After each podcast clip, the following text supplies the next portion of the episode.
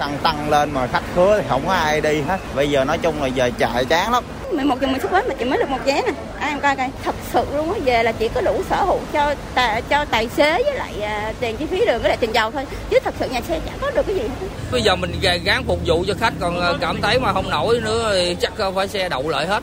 Các nhà xe tại bến xe miền Đông thành phố Hồ Chí Minh cho biết, hơn 2 tháng qua, họ phải gồng gánh khá nhiều khi giá vé vận tải đứng im, còn giá xăng dầu liên tục tăng. Bên cạnh đó, kể từ sau dịp lễ 30 tháng 4 1 tháng 5, lượng hành khách cũng giảm đáng kể. Nhiều doanh nghiệp vận tải đang đứng ngồi không yên vì nguy cơ lỗ nặng sau mỗi chuyến xe.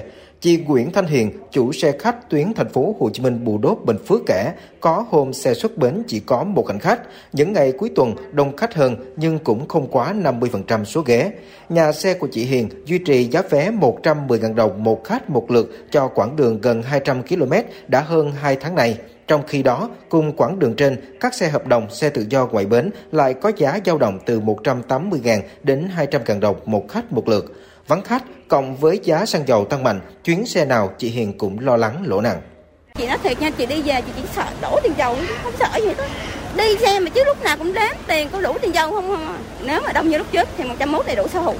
Nhưng mà bây giờ trên xe cao lắm ha, chị nói thiệt nếu mà xe nào đông chỉ được mười mấy người, chứ không như lúc trước. Lúc trước thứ bảy chủ nhật là đầy xe, đầy xe, đầy xe không nhưng mà công ăn việc làm của mình á mình vẫn phải đi chứ sao mình bỏ được nếu mà mình bỏ mình phải ờ, làm đơn mình đưa qua tỉnh mình mới được nghỉ còn không có mình vẫn đóng tiền thuế cho trên đầu bến chứ mình đâu có được à, ấy đâu Tương tự, nhà xe Kim Lý chạy tuyến thành phố Hồ Chí Minh đi Đắk Nông cũng đang gồng mình bù lỗ để duy trì 5 chuyến xe mỗi ngày. Anh Thành Vũ, đại diện nhà xe trên cho biết giá xăng dầu liên tục leo thang khiến giá vé không chạy đua kịp. Anh Thành Vũ mong muốn dầu á, dầu mỗi ngày mới lên cho nên nó ờ, vé đâu có đi kịp. Nói chung là lên không kịp với cái giá xăng.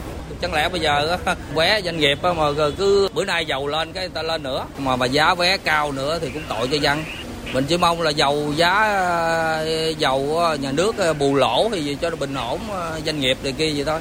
Giá xăng dầu tăng cao liên tục đang ảnh hưởng đến nhiều chi phí hoạt động khác của các nhà xe. Hầu hết các nhà xe đều đứng trước nguy cơ thu không đủ chi sau khi trừ các chi phí cầu đường, ăn uống, bến bãi, xăng dầu. Nhiều doanh nghiệp vận tải hành khách đang rơi vào cảnh tiến thoái lưỡng nan bởi nếu tăng giá vé để chạy đua với giá xăng dầu thì càng mất khách, còn giữ mức giá cũ thì lỗ nặng.